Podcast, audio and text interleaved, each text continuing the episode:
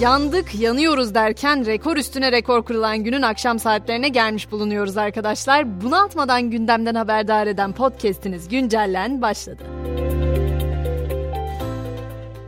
Türkiye günlerdir sıcak havanın etkisi altında. Bugün birçok kentte termometreler 40 dereceyi aştı. İstanbul'da da 23 yıllık rekor kırıldı. Öğle saatlerinde Şile'de sıcaklık 43,4 derece olarak ölçüldü.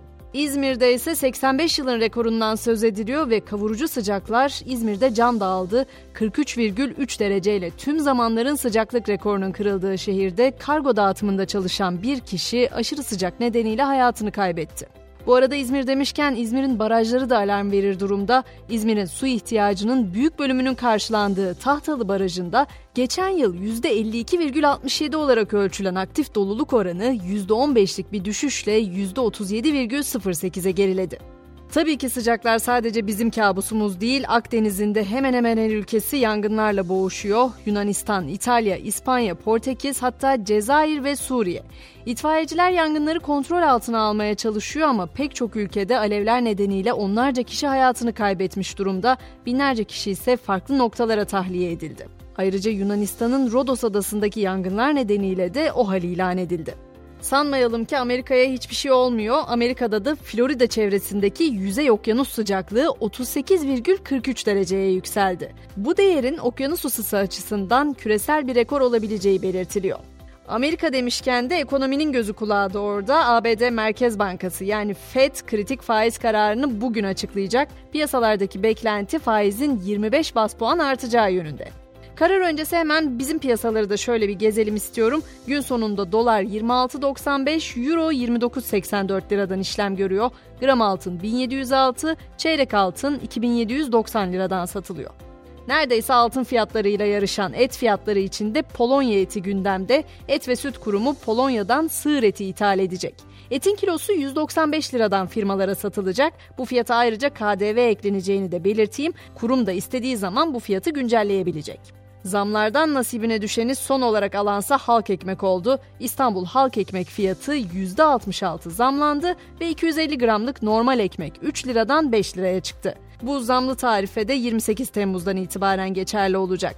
Artan enflasyon, can güvenliği sorunu, memur maaş zammının yetersiz bulunması, ek ödemelerin kök maaşa yansıtılmayacak olması vesaire derken aile hekimleri ve aile sağlığı merkezi çalışanları greve gidiyor aile hekimliklerinde 1-2 Ağustos tarihlerinde grev olacak. Bu nedenle de hizmet verilmeyecek. Gelelim teknoloji alemine. Dünyanın en büyük haber ve sosyal forum platformlarından Reddit'in R-Place etkinliği yine oldukça heyecanlı geçti. Her ülkeden binlerce kullanıcının katıldığı etkinlikte pikseller üzerinde resim ya da figür inşa ediliyor ya da yazılar yazılıyor. Bu sene Atatürk'ün yurtta sulh, cihanda sulh sözü de görseller arasında yer aldı. Teknoloji devi Apple'ın ise bir ayakkabısı rekor fiyata satışta. Allah Allah Apple'ın ayakkabısı mı varmış diye sormayın. Şöyle Apple 1990'lı yıllarda sınırlı sayıda üretmiş bu ayakkabıları. Apple logolu bir çift spor ayakkabı 50 bin dolardan açık artırmayla satışa çıktı. Şirketin 1990'larda bazı çalışanları için yaptırdığı ve bir konferansta dağıtılan bu ayakkabılardan daha önce satışa çıkan olmamıştı.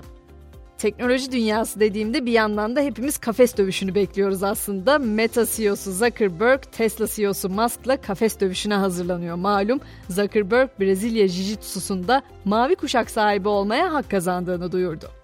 Biraz da uzaya gidelim. NASA'daki elektrik kesintisi uluslararası uzay istasyonu ile iletişimi kısa süreli sekteye uğrattı. Yetkililer tam kontrolün 90 dakika içerisinde sağlandığını, astronotların ise 20. dakikada durumdan haberdar edildiğini kaydetti.